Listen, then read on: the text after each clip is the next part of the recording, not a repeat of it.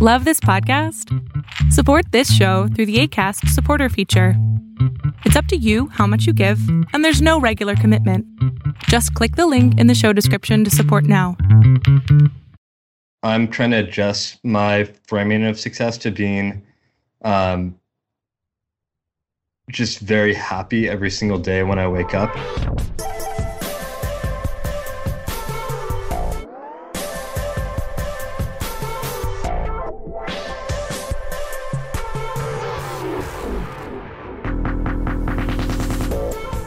All right, everybody, welcome back to another episode of the Lookup Podcast. I'm your host, Mark Weinstein. And as always, I want to kick off this episode with a huge thank you. Thank you to all of you who have been listening from the beginning. Thank you to all of you who are tuning in for the first time. Thank you to my guests, both past guests and those of you that I've already agreed to interview in the future. And thank you to those of you who have contributed to this community uh, through my Patreon account, which I have a link to uh, in the show notes. We are in the midst of the COVID 19 crisis. It's April 19th, 2020, as I'm recording this introduction. Uh, the conversation that I had with today's guest was recorded uh, in late February before it was clear just how bad the COVID situation would get, although there was some semblance of fear at that time, which we mentioned in the episode. My guest today is Jeff Morris Jr. Jeff is the founder of Chapter One Ventures, which is an early stage venture fund based in Los Angeles. Prior to starting Chapter One, Jeff was formerly the VP of Product and Revenue at Tinder. While at Tinder, he led the revenue team to the number one grossing app in the App Store and directed one of the top grossing products in mobile history. He continues to be an active investor through Chapter One, investing in companies like Lyft, Superhuman, Roman, Branch Metrics, and most recently Lambda School, where he actually nearly joined to lead the product team. And Jeff and I speak about his decision after six months to drop his role at Lambda School and to pursue his passion of becoming a full time venture investor. And although Jeff was formerly the VP of product at both at Tinder and Lambda School and currently an early stage investor, we don't focus much on his experience building product or his investment framework. But instead, as I like to do on this show, we really hone in on the human element of starting a company and of being an investor or just an individual living in the modern world. Jeff's philosophy is to share himself openly with the public, and he lacks a concern about stigma, which I think is great. And so we are able to dive deep on some really challenging issues.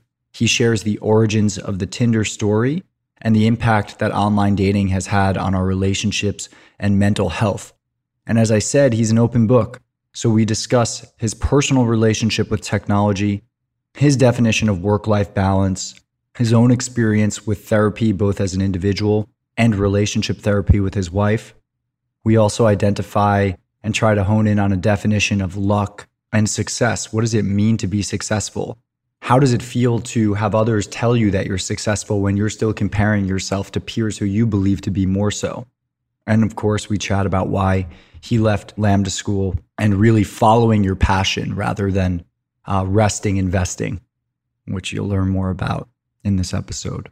I think this episode will be most helpful to those of you who are on an entrepreneurial path or to those of you who are currently making a decision about your next career move. Um, one of the negative effects of this coronavirus situation has been the 20 million plus Americans who are now out of jobs. And so, if you're in that situation, I hope that this episode helps you to figure out what it is that you're going to do next.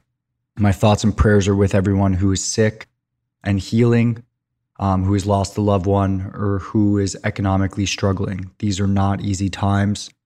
Uh, and I hope that we as a society come out of it stronger and better so, once again, thank you for tuning in. Without further interruption from me, I bring you Jeff Morris Jr.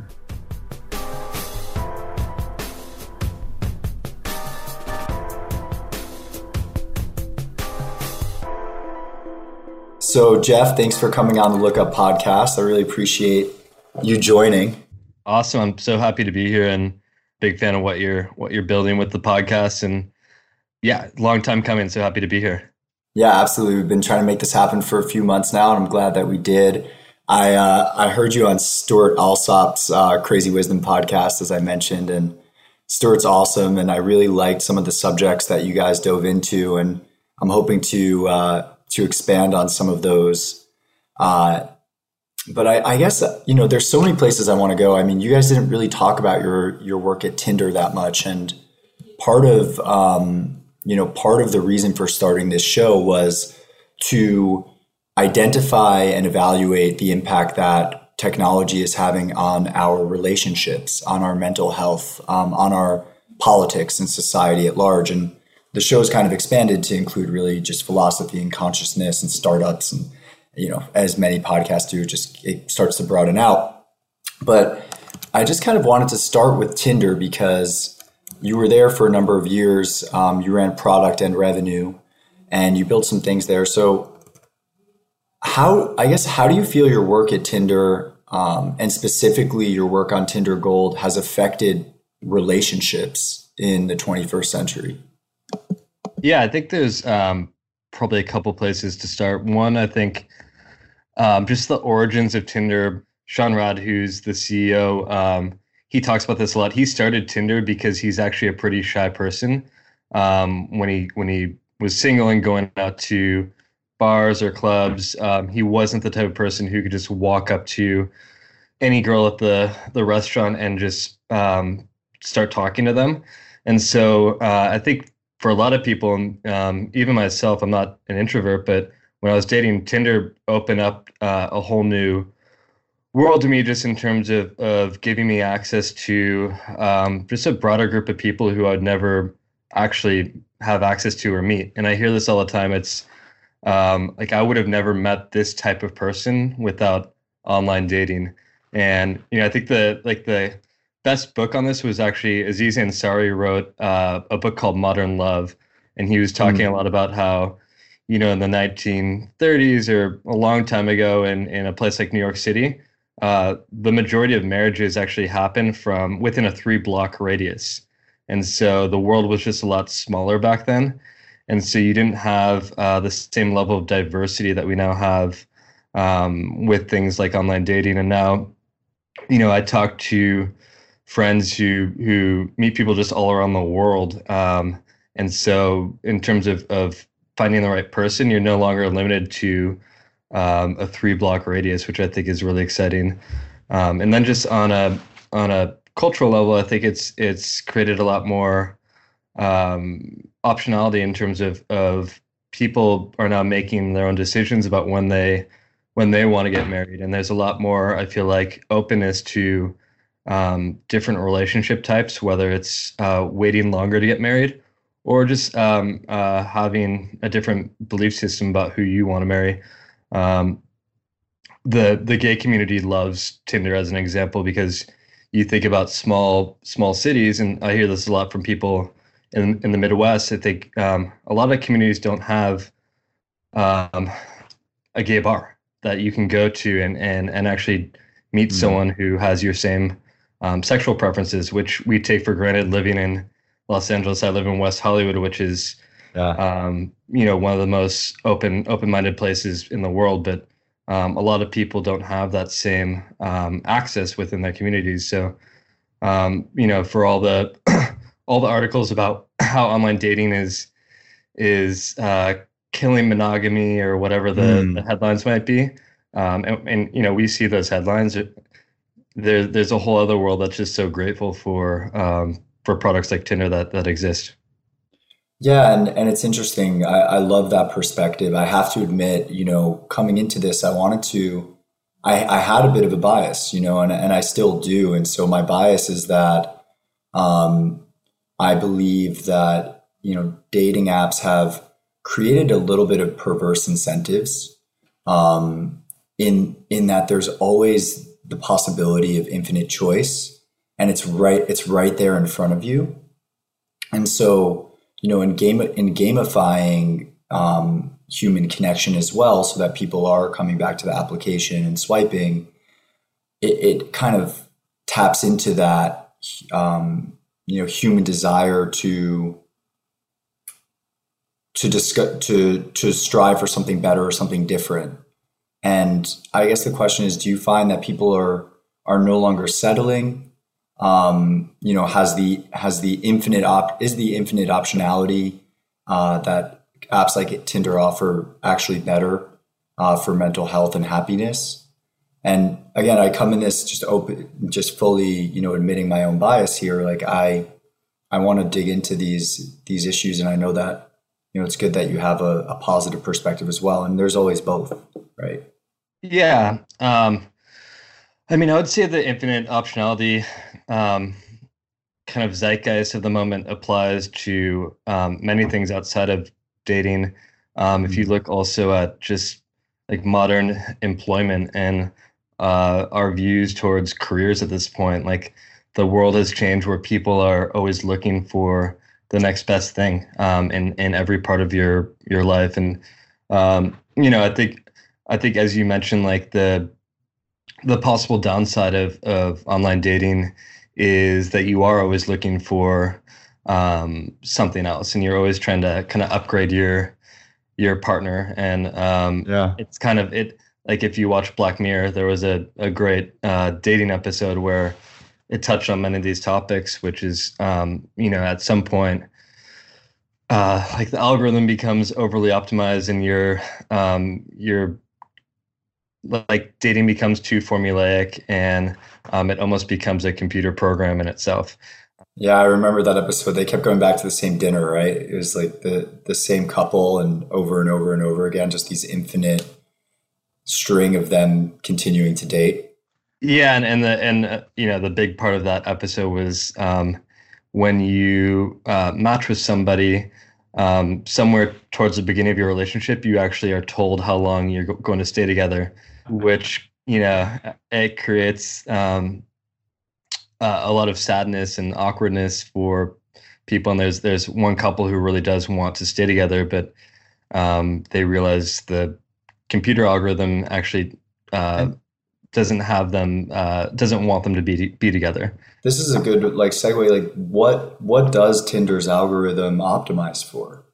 And other dating apps, do they optimize for the best connection, or do they optimize for um, people coming back? Um, I mean, our job and how we create happy customers was always to optimize for the best connections. So mm-hmm. there's a lot of people who um, would ask me like, do you do you make Tinder recommendations? And by the way, I did not work on the recommendations product, so yeah. I'm saying this. I'm saying you as in the company. Um, do you make recommendations um, just good enough so people stay interested in the product, but but don't leave? Uh, meaning it's not the best possible matches.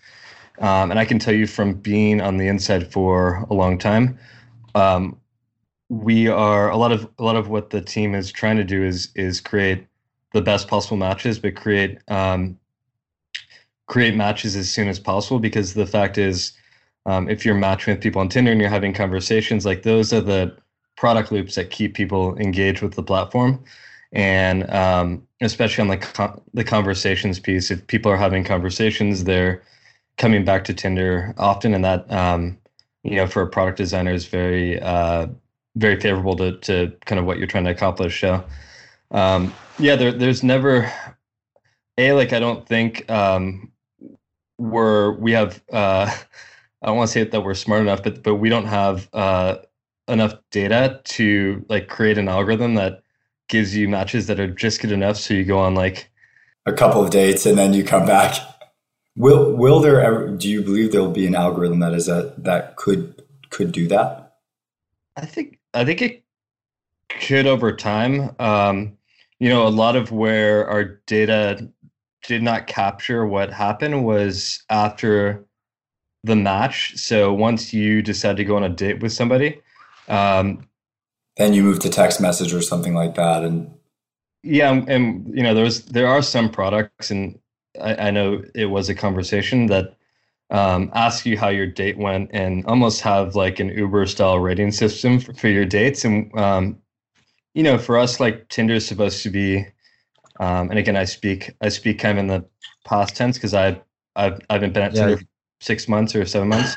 Um, but Tinder was supposed to be very fun and light and, um, uh, it wasn't supposed to be a heavy dating product. And so we always thought like the more we reminded you that Tinder was a dating product, the less um, kind of the less cool it would be. So we purposely tried to, um, and this was why you know at the time, and I, I think maybe there's things happening um, currently that that like we never want to do things like adding um, a bunch of questions at the beginning of of of the the sign up experience because we really the beauty of Tinder was you created an account with Facebook and you were dating or you were swiping on people, I should say, within 15 seconds. Um, mm. And all the previous products had very long, kind of like, uh, and you've seen this with products like yeah, like OkCupid or something like that. You had to fill in this crazy form, and you lose customers probably right up front. You lose customers, and um, at the time, like the market size for dating was a lot smaller because um, a lot of people didn't identify with being an online dater, um, mm. and suddenly you you created um, an application that felt felt more like a social um, app, a traditional social app that didn't have uh, all of the baggage that came with with the online dating category. Mm. And so I think you're seeing this a lot just in in other social products.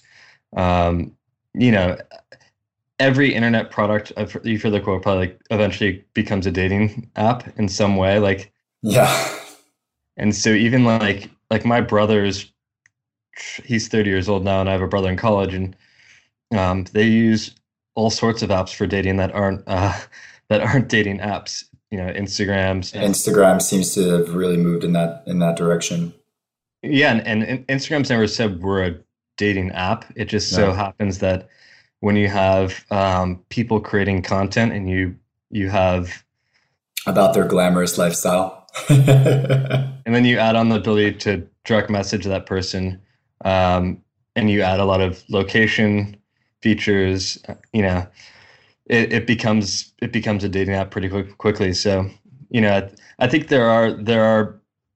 I'm I'm very um, aware of the mental health um, uh, arguments towards, and really it, it, applies to to everything on your phone, not just dating apps. Um, and I've dug very deeply into this, and I think I think there does need to be um, a larger conversation around um, mental health in regards to digital addiction. But I, I wouldn't um, I wouldn't limit that conversation to dating. I would say yeah. Um, across the board, we're you know there's an epidemic in the world right now, which is people are addicted to their their phones, and um, you notice it when you're when you're driving in your car on the freeway. Um, you see people on their phones, and I mean it's crazy in in LA. I, I has anyone done a study on the percentage of people that are using their phones while driving? It, it seems like it's it's closer to hundred percent than zero. Honestly, pretty wild. Uh, occasionally, I'll just like count um, if I'm if I'm like driving on Wilshire and we keep yeah. stoplights because it's not only when I think people um, people avoid being on their phones when the car is moving but right when you're at a stoplight everyone just grabs their phone and, and it becomes um, uh, you know a minute of, of phone usage that um, and, and you see this all all the time in, in real life you see it when people are walking on the street and i don't know the right solution i do know i've i've tried to invest in digital addiction products that try and break digital mm-hmm. addiction and it seems like selling products to people who who like the first step of of of solving i think is getting people to admit that they have an addiction which yeah. is and i don't think i just don't think there's a lot of um, self-awareness that we have this problem on an individual level even when apple sends you the weekly summary that says you've been on your phone for for 11 hours a day some weeks I, i'm on my phone for five hours, six hours a day, which is, um, you know, pretty scary. But when you get that those messages, you kind of just move on with your life. And and um, I've actually looked at at um, there are digital addiction um, camps and and centers. Um, mm-hmm. One of them's in in Washington, and I've I've thought about like. What if you just opened a bunch of digital addiction clinics um, throughout the city? But I don't think that people would want to even participate because I don't think people realize the extent of their of their problem really. Yeah, and that's uh, definitely something I wanted to talk to you about. Um, your deep dive on kind of mental health and digital wellness. Uh, on Stuart's podcast, you mentioned you spent six months doing that. I would I would also like to know just kind of well, one, did you meet your wife on Tinder? um, I did not. We met actually um, through friends at a will.i.am concert in 2010, and then we were friends for you know five or six years, and um, that gave me a little bit of time to to uh, explore single life, and I was on Tinder and OkCupid and mm-hmm. Hinge and everything else. But um, yeah, really like like we we uh, ended up just just both being in the same wedding, and we we shared a couple hundred mutual friends, and so it made like everybody was cheering for us to uh, to to work and, and be a couple, and, and we the old fashioned way. Exactly. Yeah. Yeah. It's good to have both.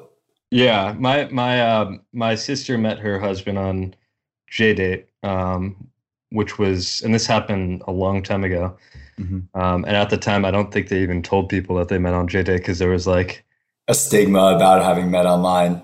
Yeah. Now, and I to see um, like Tinder weddings and Tinder proposals where people, we had people come to our office um, to propose to people they met on Tinder, and like nothing shocks anybody anymore in the world, and you know people are just really open about about uh, every part of their lives, and there's there's no there's no stigma with online dating. I think forty percent of relationships in the U.S. start online now, um, and that number just keeps going up every every single year.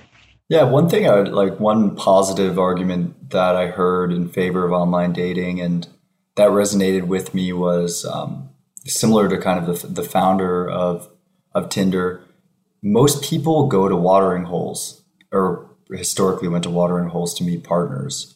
And it just seems like there I think there was a scene in I Love You Man, which was like if you, you know, you don't want to meet your wife at a club or something like that.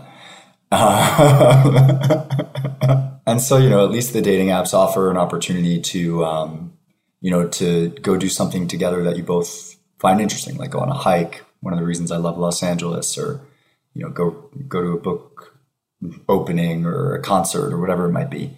Um, but another another uh, and I agree that the addictive nature of technology applies to you know to platforms and apps beyond just dating apps. And I've had a number of guests on the show. So I had Nir Eyal, who wrote recently wrote the book Indistractable. Uh, previously wrote Hooked, which was basically how to get people hooked on technology. How, how, did you read that book? I did, and that's I think it's a book that most product people have read. So yeah, um, I was actually thinking about this uh, last night. I don't know why, but it's it's hard when you work in an industry where um, your success is measured on things like um, daily active users and weekly active users. And I'm I'm speaking just across the industry, um, or things like app opens. Yeah, consumer tech.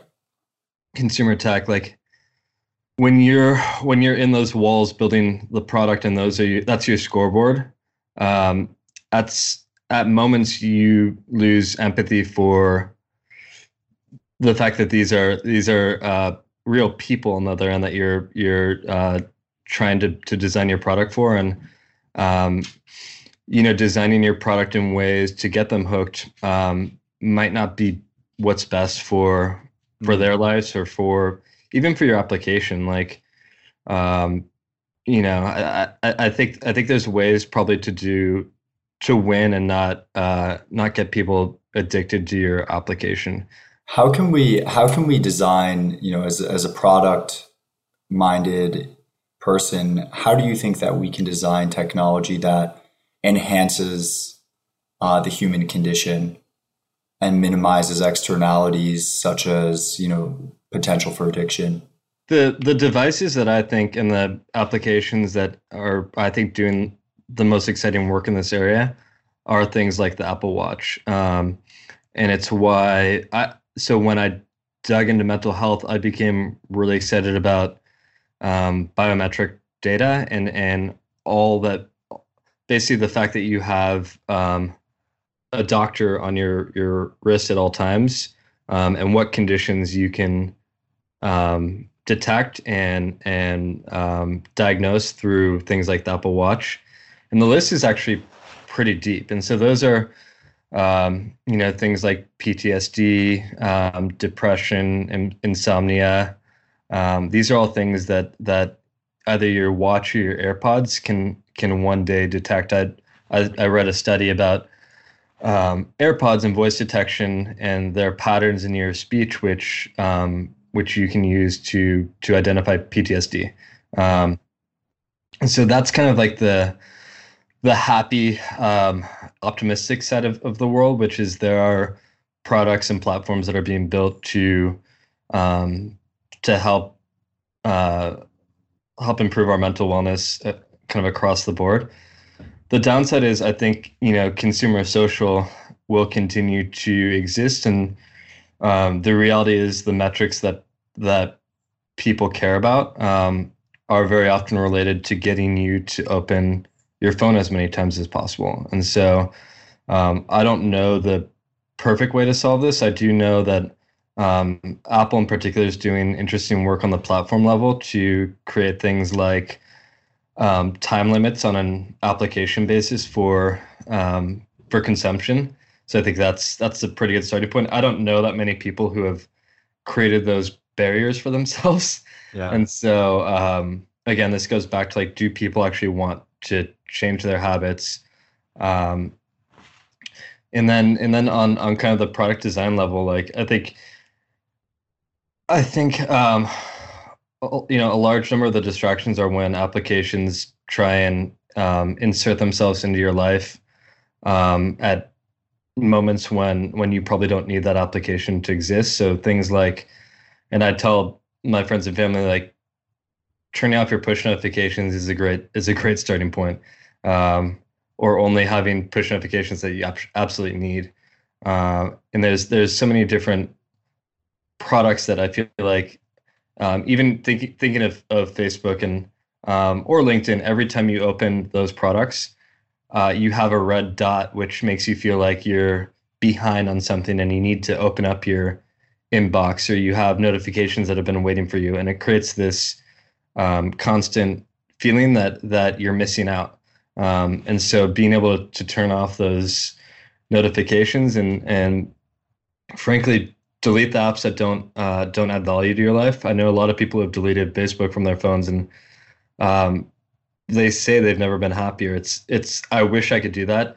Um, as a product designer, like I feel the need to to like Constantly. really know what's going on, but um, but I think I think there will be I think I think there will be more studies and more um, more data that shows reducing uh, the amount of technology in your lives is is better. I just I question whether people really will pay attention or care um, because people love their people love their applications and they love they love their phones and um, even seeing kids like the digital babysitter that is the iPad.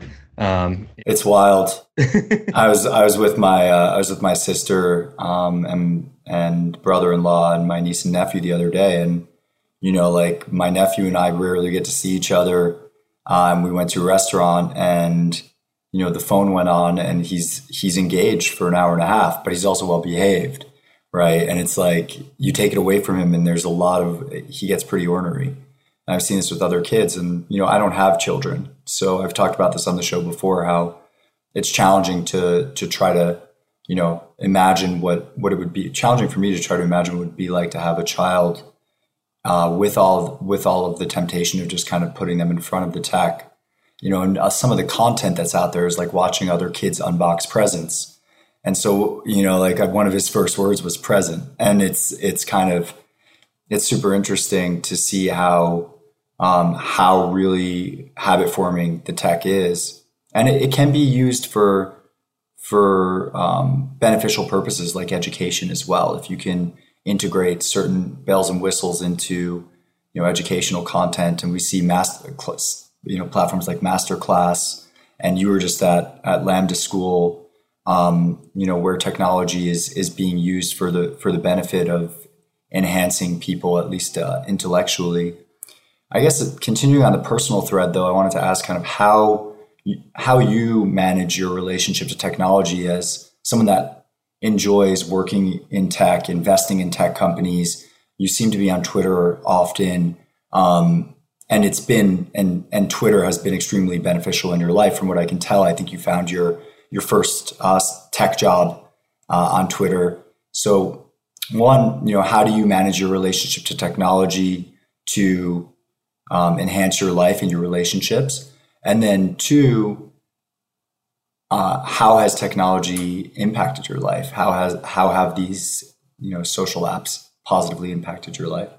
Yeah, so I think starting with the management part, um, I'll be completely honest and just say like I think I'm probably addicted to my my phone, and yeah, um, uh, it's not something I'm proud of. But if I'm just being like completely real, um, I I think I probably have um, a bit of, of of digital addiction, and so um, I've done things to try and to try and um, help that. And one thing is I bought um, I bought just like a a, a box a box with a lock, and every time yeah. I came home, I would lock my phone in in this box, and I wouldn't open it unless um, unless I really needed to to to check something.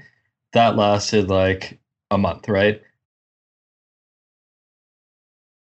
You know, I've tried a bunch of of like blocker apps on my phone, which prevent me from um, um, doing or or using certain applications throughout the day. And again, like those things just seem to last for a limited period of time. And I think this is why overcoming any addiction is probably so hard. It's just you have um, not to dramatize it, but you have relapses, and um, yeah. so I I don't think I'm um, uh, uh, someone who can sit here and say here's how you manage your your life and um, and you know it's something I'm dealing with, and I think everybody, um, if they if they really really you know we're we're being honest would would say um, they're dealing with it too, and so um, in terms of of of the things that that are um, or have been beneficial is you know I've stayed in touch with people in my life who um, who I went to grad school with or who I grew up with, and without technology, I just would never would never have them in my lives. And so I think for just maintaining my relationships, it's been amazing. Um, as you mentioned, for uh, my career, it's been amazing. I've done um, two jobs from from Twitter effectively. One was my first job. Another one was um, not so much a job, but when I joined Lambda Schools because I um, had met the the founder through Twitter and mm. that led to me doing my MBA thesis on the company and led to to a job. And um, I can't tell you the number of people I've met on Twitter that I grab lunch with and are suddenly like actually real friends. And so uh, for me, my social life, a lot of it has has benefited from Twitter. Um, and then just I think the the third part is um, the education that I, I get online is amazing. I'm uh, I'm definitely someone who goes down rabbit holes. I think you and I both went down the, the crypto rabbit hole, but yeah, much of that was just being. Uh, are you still engaged in that space at all, or uh, how are you feeling about the industry? Um, I'm still I'm still engaged on like I I have 14 or 15 companies I've invested in that I'm still actively supporting. I haven't made the only crypto investment I did recently was a company called Lolli.com. Oh yeah, they're like the honey, but with Bitcoin rewards. Yeah, it's a Chrome extension where you earn Bitcoin for uh, your online purchases. But that's like a very um, I don't know if centralized is the right word, but it's not it's not like a protocol that is promising to, to change the world. Yeah. And so I, I always looked, and I still have looked for mostly um, onboarding ramps that have really clear consumer benefits um, and are less um, kind of less futuristic in terms of uh, like I, I didn't I haven't invested in any um, in any like decentralized um, I haven't done any any any, any governance. Um, I've done a little DeFi, so I did compound finance. Um, I did Blockfolio, so like these are like just like real applications that um, mostly help people make money. And so I think Yeah. yeah. Have you um have you been on any of the crypto podcasts like with uh, Tom Shaughnessy or or David Nage or Jason Choi or any of those guys? I haven't, and I'm not sure. Like, I don't know how they'd feel about what I'm saying. Um, and yeah, I, have always found like like um, I'm so happy that there's um, kind of like people who are crypto idealists in the world. I just don't happen to be one of them. I kind of think of it more like how can we get people to use this um, in That's the context of their their daily lives. Well, one of the biggest challenges for me working in that space, and I don't even know if any of my listeners know that I'm in that space, or there's a, there's probably little overlap between my world.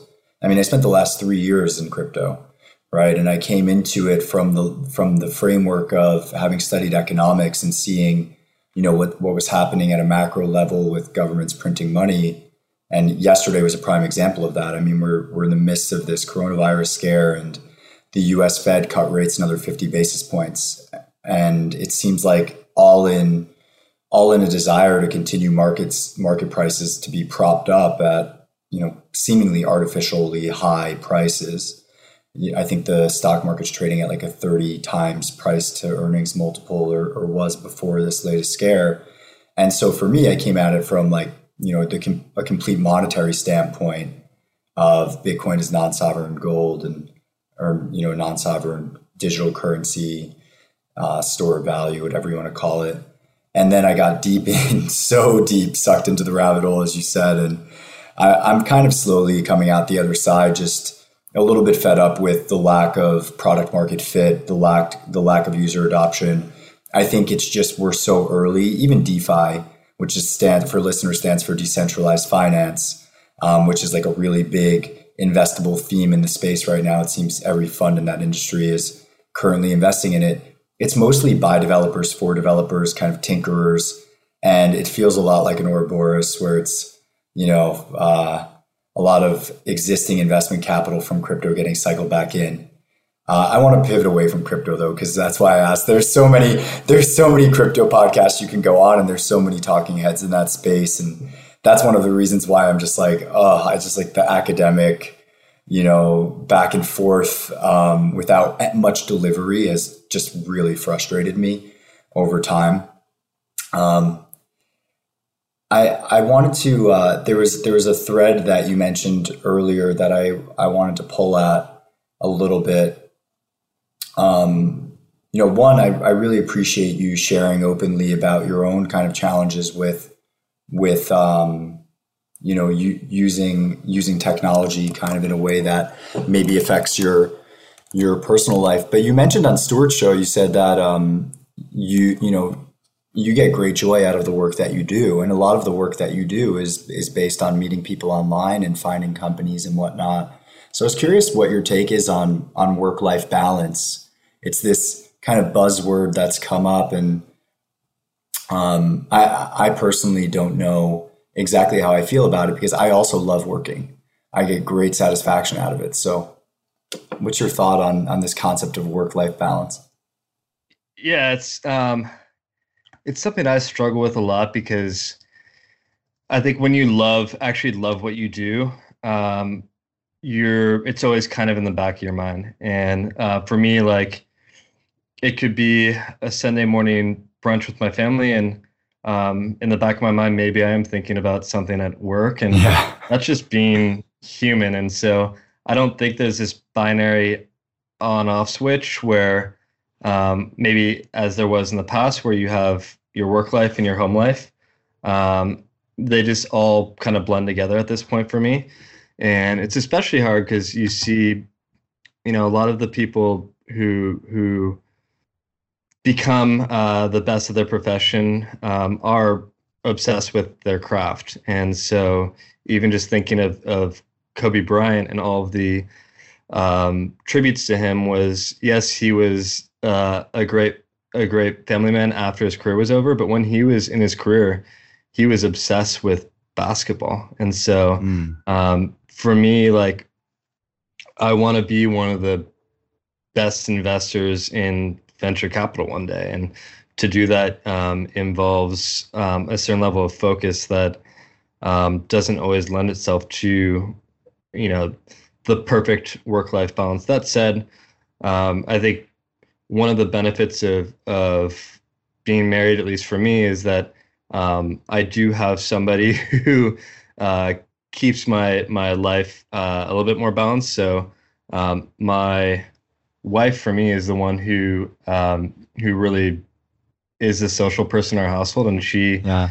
makes sure that I'm not always working. But if I was um, single, I think maybe I would uh, be a little bit more um, just singular focus on on work. Uh, I do think, and and that's that's interesting to me. Just to say, well, one, I'd be curious to know how that manifests in your relationship and how um, you know how you guys kind of cope with with that.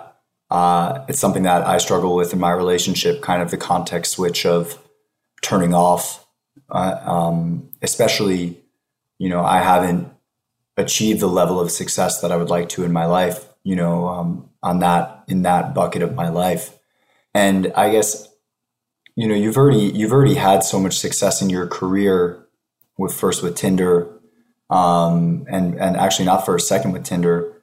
You know, what is the game for you at this point?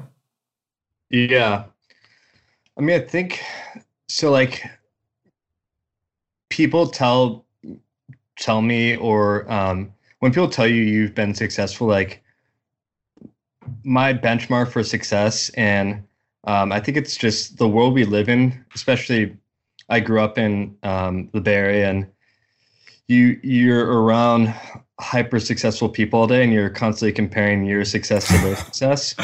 So you never feel you never feel like you're successful, which probably isn't healthy. Um, but it's like the truth is is like you're you're always feeling like like you have something else to to prove and even even after Tinder, um, like I even now, like I don't feel like I'm like hyper successful in my life, and so. So how do you define success for yourself, and is is success all relative? I I, I think it is relative. I mean, for me, like I'm trying to adjust my framing of success to being, um, just very happy every single day when I wake up, and so it was one of the the reasons why I chose to focus on investing and um, leave Lambda School recently was just I found my happiness, my personal happiness, was um, coming from building my own uh, company and and and really being an entrepreneur in terms of of my fun. Um, and it wasn't. I was going down this this career path of trying to to be whatever everybody else wanted me to be, which was a a VP of product and a CPO and like the product person on Twitter. And I just realized like that's actually not what I want to do. And when did you realize that and how did it how did it come about? It was um it was a series of, of things, but part of it was um in in trying to kind of like climb up the corporate ladder as I was moving up the ladder and um, starting to meet people who were kind of at the top of the profession. Um, I didn't see a lot of happiness within their lives, and so I also saw how um, how unpredictable their lives were in terms of of you know if you're a, a chief product officer at a consumer tech company and um, and a product release doesn't go well or there's a new CEO or whatever it might be, um, you have very little control over your the mm. outcome of your your career, and a lot of times you simply get replaced. And I think you see this a lot with CMOs, any C level executive. There's just a lot of um, um, a lot of uh, instability, mm, a lot of churn, yeah, a lot of churn, and and I just I I personally want to be in a position in my career, my life where um, I didn't have to deal with that because I felt like I was at a place where I could I could actually build my own my own thing. We live in a world where it's really easy to to release products and start start something. So if you have um, the financial ability to do so and you you can do it, like why not?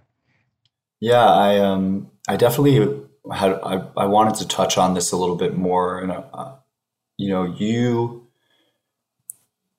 you are very active on Twitter. You know, I follow you. Uh, I I follow some of the some of your thinking. Um, you know, you've been extremely bullish on Lambda School. Uh, as you said, you did your your master's thesis on it. And for listeners, uh, Lambda School is a unique education platform for individuals who want to become coders, engineers essentially, to switch careers. And you apply uh, and you don't pay any tuition and you learn it. You learn computer science or engineering, I think. Is, is that accurate? And and the only way Lambda School makes money is if they land you a job and they get a percentage of whatever income you earn. It's called an income sharing agreement or an ISA. And so you were, you know, this is a, a new paradigm for for learning. You were super bullish on it. And how many months did you end up staying at, at Lambda? I was there about about a half a year. So I had worked in total with the company through my uh, thesis for about a year, and I'm I'm also an investor in the company. So um, you know really still kind of a part of the the org but I, it was a quick there's no uh no shying away from the fact like it was a pretty quick well that's that's what i wanted to talk about because i'm actually you know i i saw you getting some some flack online about that and you were you know being not necessarily defensive but in response saying there's nothing wrong with the company. This is just me realizing and focusing on what actually makes me happy which is investing and finding companies and i thought that was really um, I thought that was brave for a few reasons, and I would love to hear your thoughts on these. One is there seems to be this uh, this tendency amongst um, people in the working world, and specifically in, in the valley or tech startups, to to finish out the year. You know, to get a year at least, to get two years, whatever, and then that checks the box of I was there long enough for it to matter or my reputation. And I think there's a hesitancy for people to change their minds.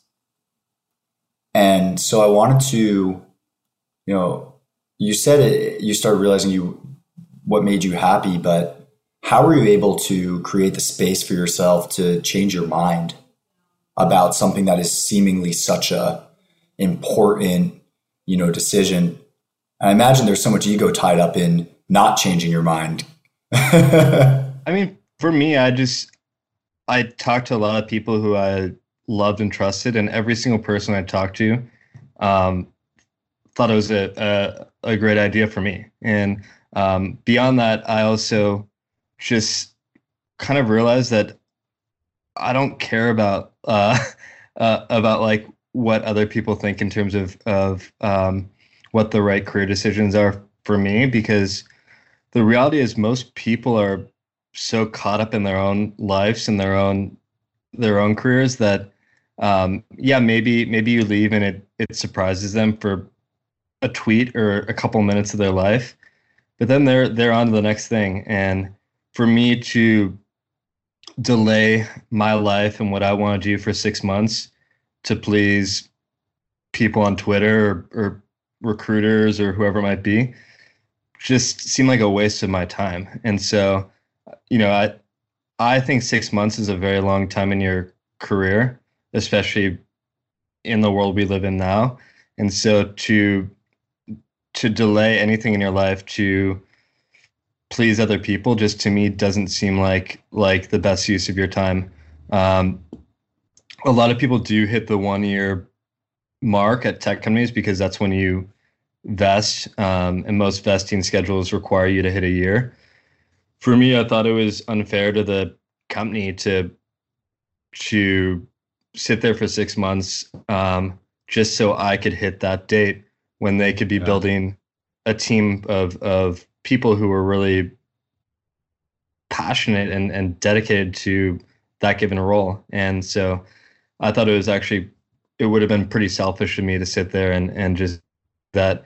And so yeah, I think I think again, this goes back to like the beginning of the podcast, which is um, we live in a world that has a lot of optionality and um, people can make career decisions faster than than they could in the past and um, this idea. And by the way, I've I've I've worked at companies.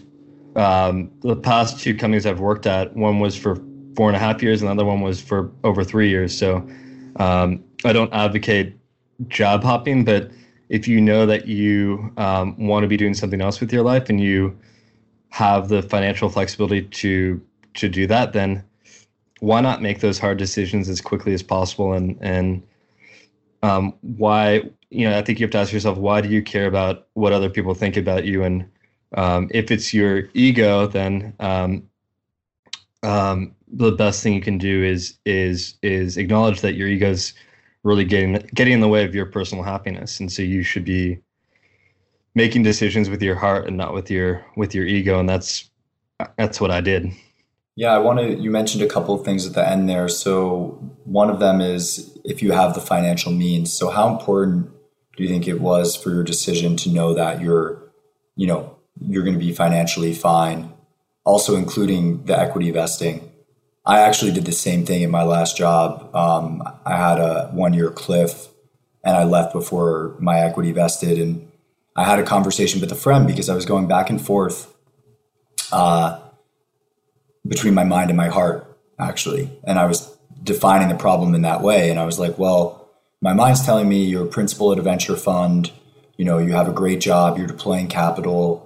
Um, you know, in theory, on paper, it looks great. You're building out a network, you're getting a good salary, benefits, you have equity coming your way. Um, my heart was telling me this isn't the right team for me to be doing this sort of work with, even if I find the work to be interesting and even if I know that it will be really challenging for me to find that same type of role elsewhere because my background is unconventional. Um, and I was speaking to a friend about it the night before I decided to leave, actually, and he's like, "Well, I'm like, I." I was like, I might as well just wait for my equity to vest because that's the smart thing to do, you know, and that's the, that's probably the right thing to do. And, and he's just like, you know, how would the rest of your team feel about that? You know, when you leave the day after, and regardless of if you like them or care about their feelings, you know, is that the type of person that you want to be? That is just waiting around for your equity to vest and then bouncing. I was like, you know what? I mean, I was like four months away and I was like, you know what? You're right. And the next day I just was like, this is what I want. And I pulled the trigger on leaving. Um, so, so I feel that. And I think it's, it's awesome that you did that. Not, you know, I, I I'll go back to the question because there was a question in that how important do you think it was that you were financially um, fine, you know, to give up that equity and, and also to to switch? Yeah, I mean, I think being just completely real again, like it was important for me to. I had I had a nice outcome at Tinder, and that gave me a lot of flexibility in life to. And by the way, I also walked away from um, a lot of a lot of equity at Tinder that I was still going to earn. Mm-hmm. Um, but again, like there's a point in life where you just have to do what's best for you, and you have to you have to play the long game, and you have to have enough belief in yourself that um, that whatever whatever is coming in four months or six months isn't going to be what defines your life, both financially and and um, in terms of your really your your legacy. And so, I I have a, a much bigger vision for my career than um, than hitting a certain vesting date, um, even if it means giving up a certain amount of money. I, I just don't think when I'm 70 years old, 80, 80 years old, like I'll have any regrets about that. Mm-hmm. And, um, you know, I kind of think that, that if you like, there, there's, there's, there's multiple versions of this. Like if you're the first 10 employees at Uber and you're, you know, you have a family and you have, you've only been there for a couple years, maybe you do stay and maybe, maybe there's reasons um, to do that. And, and, and it's hard because you're on the rocket ship and um, those things for a lot of people just come once in your entire career. But, yeah. you know, I, I just kind of think there's more to life than, than, uh, than playing kind of the vesting game. And, yeah, I've I've seen a lot of people waste a lot of their best years of their careers. Just they call it resting investing, as I'm sure you've heard. well, it's so funny. It's uh, the dude in Silicon Valley who like gets to sit up on the roof while he vests his Hooli equity. I'm blanking on his name, but uh, it's just such a hilarious character. They're like, we don't have a role for you here, but it's hilarious. And as hilarious as that character is, like that's that's what that's happens at, at a lot of tech companies. And um, you know, I think I think it just again like it's no judgment. Some people view work as being um, uh, a way to provide for their their family and to have financial stability and that's all awesome and, and real and um, but like if you have if you have financial flexibility and you already you already have the means to do that then like what's the point in trying to always optimize for like getting more and and there's mm-hmm. got to be a moment in life where you just say um, I actually want to do what makes me happy and pursue my, you know, my ambitions rather than than kind of being have have my life being defined by by other people or or vesting dates.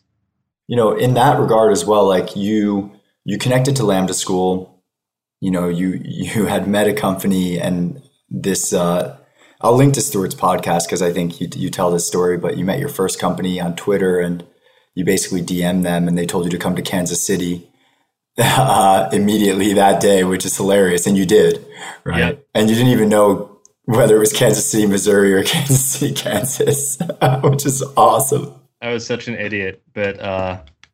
no, not at all. I mean, uh, you know, I think I only learned that like this past year. um, well, one thing that I, I thought was cool uh, on Stuart's show was, you know, your the way that you thought about luck I'm curious if you could share with the listeners, you know, what your what your view on luck is. Yeah, I mean, I think so much of life is is based on serendipity and and kind of putting yourself in the right position to um, to be lucky. And so, uh, a lot of what I've done in my career is just, especially on Twitter, is is try to live a really transparent, open life um, I've found that people are attracted to that, and um, the more you open up about what's going on in, in your mind or your personal life, the more people will uh, reach out to you and want to meet you.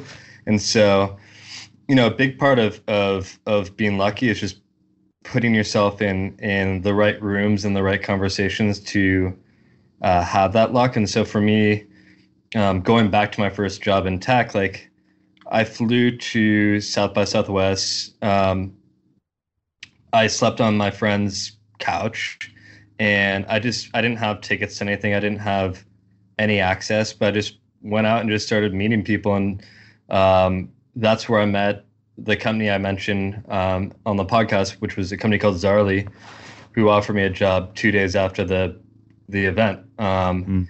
And so, so much of luck is just putting, I believe, putting yourself out there and putting yourself in the right situations to uh, to be lucky. And so um, there's there's kind of a, a a, framework in, in venture capital, which is like to be successful, you have to a see the right companies, um, and then you have to pick the right companies, um, which isn't super complicated. But um, if you're if you're not seeing the right opportunities because you're not putting yourself in the right rooms or you're not uh, being proactive about your career, there's no way you can pick the right things because um, you know you're just not going to have visibility into into what's going on in the world. So um, even even for you know for a company like Lambda School, like being an investor just helped me see um, see thousands of companies and enabled me to to pick the one company that I wanted to to work for.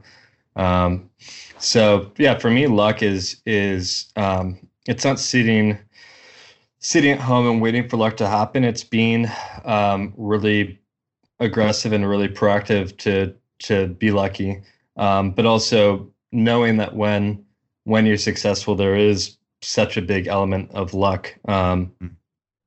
and you know, like the Tinder story for me was um, one of my brother's friends who he went to college with knew had had seen me online and sent my brother a text message asking if he could talk to me And so, like, if you just want to like think about what was lucky there was my brother met this person in college. Uh, the person saw me online. The person texted my brother, and then I connected with that person. But like, if any one of those events didn't happen, I wouldn't be living in Los Angeles talking to you on this podcast. And so um, there's so much luck that happens. I think the people who get in trouble in their careers and and kind of get um, ahead of themselves are the people who don't stop to actually acknowledge that luck or or string together the events that created that luck for them. Mm. And so people who actually think they're everything happened because they're smart or they're hardworking or whatever else it might be because um, because there is so much luck, but you have to you actually have to stop and and and recognize that part of it too. I think that I think that it's like okay to to value and recognize your self worth, and it is a slippery slope of like you know balancing humility with with confidence and ego. Um, I think gratitude is really the bridge, right? To be grateful for those those serendipities, those little moments in life that happen. That I mean, even just being here, we're like what recent guest that I had on this show was saying. You know, we're we're on this blue orb, you know, getting hurled through space and time by a giant flaming ball in the middle of in the middle of nothingness. And for all of the, the, the little even atomic interactions that had to happen every single moment leading up to now, for us to be having this conversation, it's you can't. I mean, humans are incapable of of grokking that truly, and so gratitude kind of bridges that gap between saying, okay, like yeah, I'm confident and I'm smart and I'm hardworking there are so many people out there that are confident, smart, hardworking, you know, ass- assertive, put themselves in positions to get lucky, and it doesn't work out for us. So I think gratitude is the bridge. And what's crazy is on the flip side of that, you know, you referenced, well, I'm not, you know, I, I don't see myself as successful. And, you know, I too struggle with struggle with that. You know, I, I went to Wharton, like I'm 32 years old. I intentionally left the the road of private equity and hedge funds and all that because it didn't interest me. And I have friends that are in it that are just crushing it, you know, and they're super happy financially, certainly. And sometimes I, I find myself comparing myself to them, and uh, and I guess the point and others that have started companies and have been really successful. And it's like, I, it's funny. It's like, is it easier to identify and appreciate luck when it's served you than it is when it serves someone else. In other words, like I understand the importance of luck and how, you know, one investment can make a fund, for example, or one job can make your career. And you might have landed there because your brother's friend, you know, reached out to you and yet still objectifying the other by putting them on a pedestal, like the Naval worship on Twitter, as an example who's someone that I have massive respect for. Um, and who I probably fall into that category of like, oh, this guy's incredible. Um, but we're all just human. It's not really a question so much as just noticing the nuance of of you know how we can identify and appreciate that luck plays a role, but then sometimes get swept away in in worshiping you know other quote unquote successful people. Yeah, I think I think um, a lot of the, the, successful people you talk to, um, when you meet them, you realize how human they really are, mm. and when you talk to them about their careers, you realize um, there were these little moments where things could have gone in either direction, and um, you know the people I I I admire the most are are well aware of the, the fact that luck plays a huge part in, in their success. That said, like they're not um, they're not s- sitting waiting for luck to happen. Like they're they are really passionate about their craft. Um, one thing I notice about the people I admire the most is is they're very pragmatic and just very consistent with with uh, their output and what they do. Who do you admire the most? Um, I admire a lot of people, but I admire professionally actually my uh, my grandfather the most, who mm. um, was a, a, CEO for a long time and started a company when he was when he had literally zero money. Um, that he he uh, took he took that company public, and so he he's still alive. He's but he went to the office every day till he was ninety five. and um, wow, he reads a couple newspapers every morning. He and he's been doing this the same thing uh, really throughout his entire life. And so, um, you know, I think luck luck was definitely a huge part of his story, but um, doing the work and being cons- consistent was also a huge takeaway for me. So, um, yeah, I, I try I, I try to as much as I can just stay heads down and and I find that like the more I focus on just the day to day work, and I think this is the part of gratitude. It's it's like having gratitude on a daily basis or an hourly basis for everything you're able to do in your life, which is um, you know we're able to to pursue and do pretty cool things relative to to a lot of people in the world. We're sitting in California, you yeah. know, trying to build technology products or media companies, and um, how cool is that? And so, uh, just being really grateful for that fact, and not being, uh, but not being, I guess, like you said, like like being humble, but not being. Um, not being kind of I don't know what I'm trying to say, but but trying to be uh, trying to be level headed. I guess is what I'm trying to say about about everything is is uh, how I approach things. Yeah, I think it's that's what it is hard to figure out, right? Like that because it's a balance. It's balancing both the the um, the drive and adrenaline and competitiveness that propels you forward and puts you in places for that opportunity to come, and then also the humility and gratitude and you know thoughtfulness that balances that. I think. Um, a couple more, couple more questions for me. Uh, one is um, you mentioned on Stuart Show that uh, you know how important therapy has been in your life, and you know this this show touches on mental health all, often. What kind of therapy um, have you experienced, and you know what impact has it had on on your life? Yeah, so I um, I first went to a therapist when I was 19. Um, okay. I was getting out of a breakup with my girlfriend who I dated for two years, and I was basically living um, not alone because I had friends, but I was living in Los Angeles for the first time, and um, I remember how scared I was to tell my parents that I, I thought I needed to, to see a therapist, uh, and I remember how scared I was to tell my friends that I'd been a, a therapist. It felt like it was a, an acknowledgement of um, being crazy or having issues or yeah and um, so that was and it really changed my life. I did therapy for probably it wasn't super long maybe it was six months at the time. Um, but it really just talking to to somebody um, uh, really helped me. And then you know 24 went through another breakup went to a therapist. Like it's always around like these like um, big events which I don't think is the right way to do therapy. I think um, doing therapy on a as if you're you know they talk about mental fitness like going to the gym more consistently is probably the better approach. And then um, my wife and I we've been really open about it. Went to couples therapy before we got married because awesome. we we didn't know how to um, not get really um, angry at each other when we when we would have fights. Um, and we found that that our communication during those moments was uh, just not where we wanted to be as as a couple who was about to get married, and we went to therapy, and now we, um, you know, every every couple has their moments, but we're able to like figure out that like things are going to be okay. Um, yeah. And so even when we told our we told a lot of our friends that we were going to therapy before we got married, and people were like, "If you're already going to therapy, then why are you getting married?" Yeah, I just fundamentally disagree with that mentality. I think that we all, I just had um, the founder of a company called Relish uh, on the show. She was actually a co founder of FanDuel. Relish is like a relationship coach in your pocket. Um, I think that we always can improve.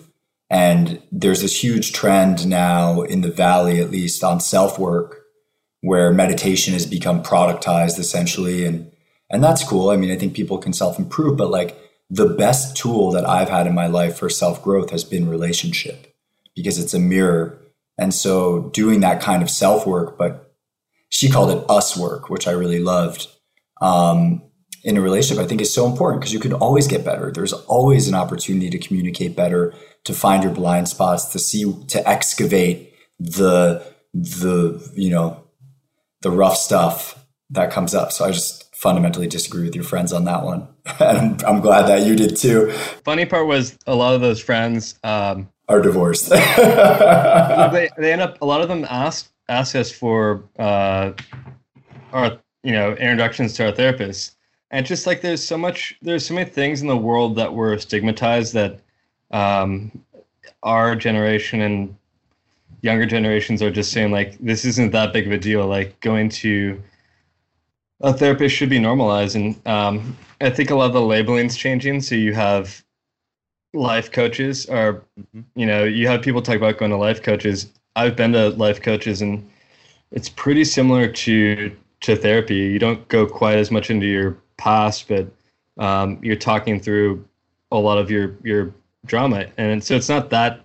I'm sure there's people who are who are much uh, much better versed in this, but to me, it, it hasn't felt much different than therapy, and so um, yeah, I'm just grateful we live in a world now where there's a there's a lot more um, tools to get help. I, I did um, when I was doing my deep dive, I found I think half the zip codes in America still don't have a single uh, therapist who who runs a business in their zip code.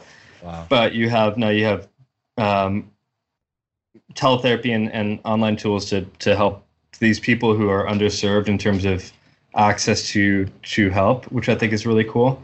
Um, and just the conversations change. Like it's cool to take care of yourself now. It's cool to to tell your friends at Sunday brunch that you you found a great therapist or you you had a great a great conversation with your therapist. Like these are all things that make you more progressive, and um, and I feel like these are the things that um, people are are becoming a lot more comfortable with uh, in in just everyday conversations. I I I feel like like we're able to talk about literally everything now, and there's very little judgment, which is is pretty cool.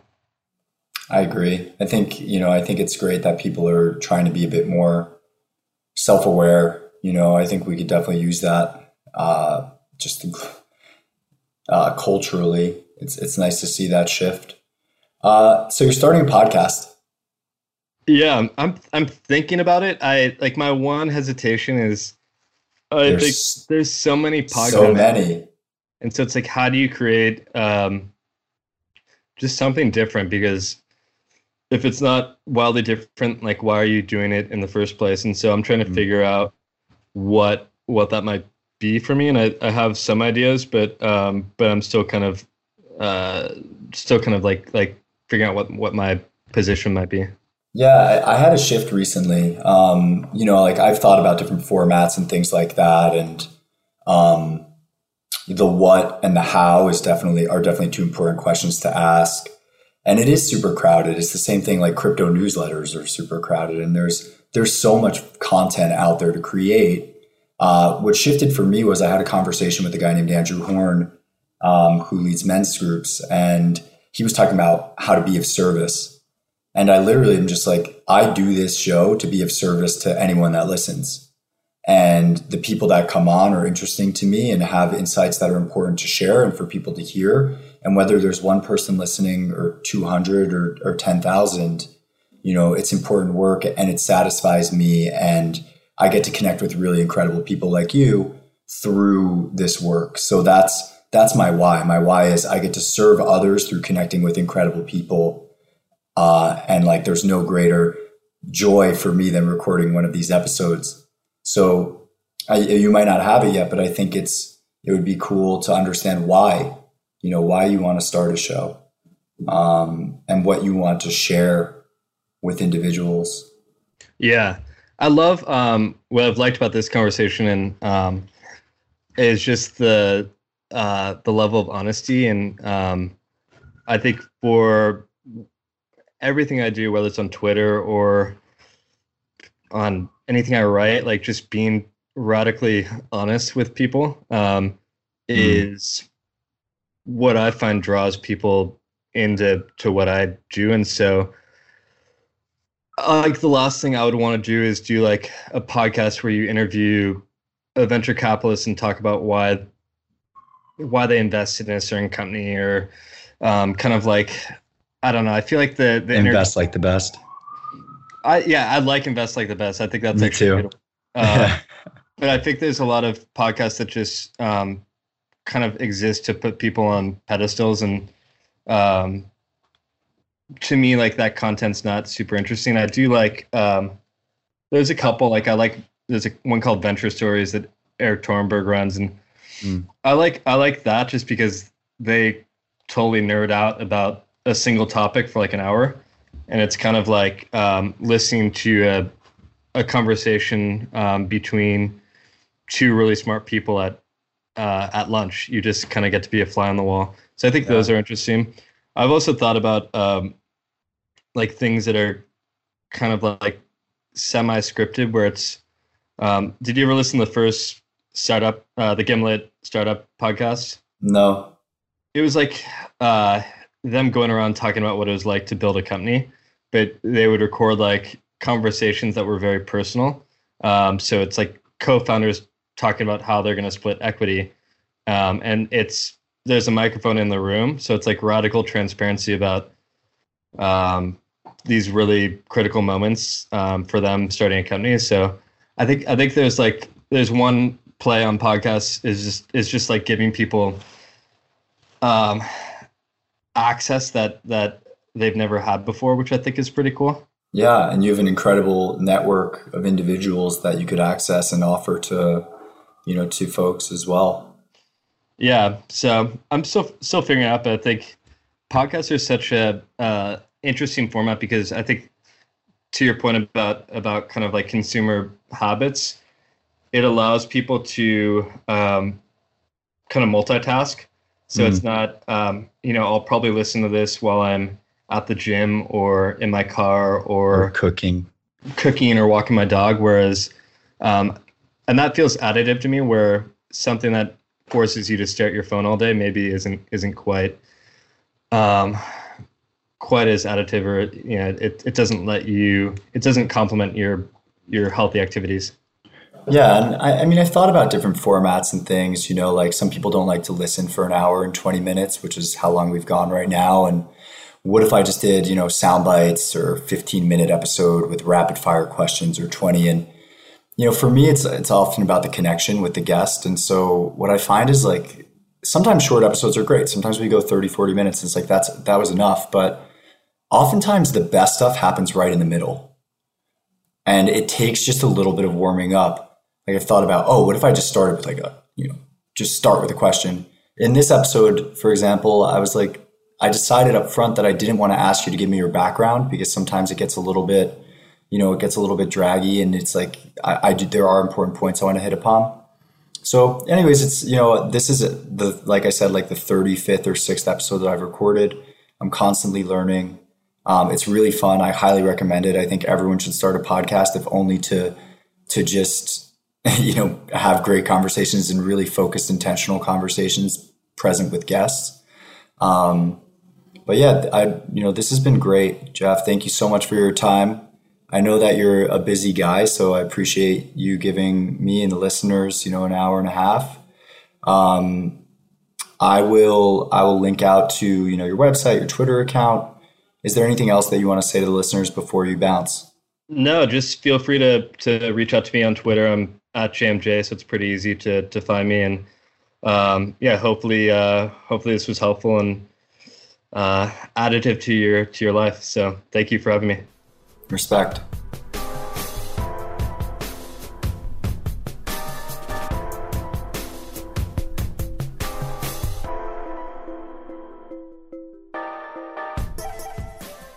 All right. Hello, lookup listeners. One final note before we go. Thank you again for tuning in.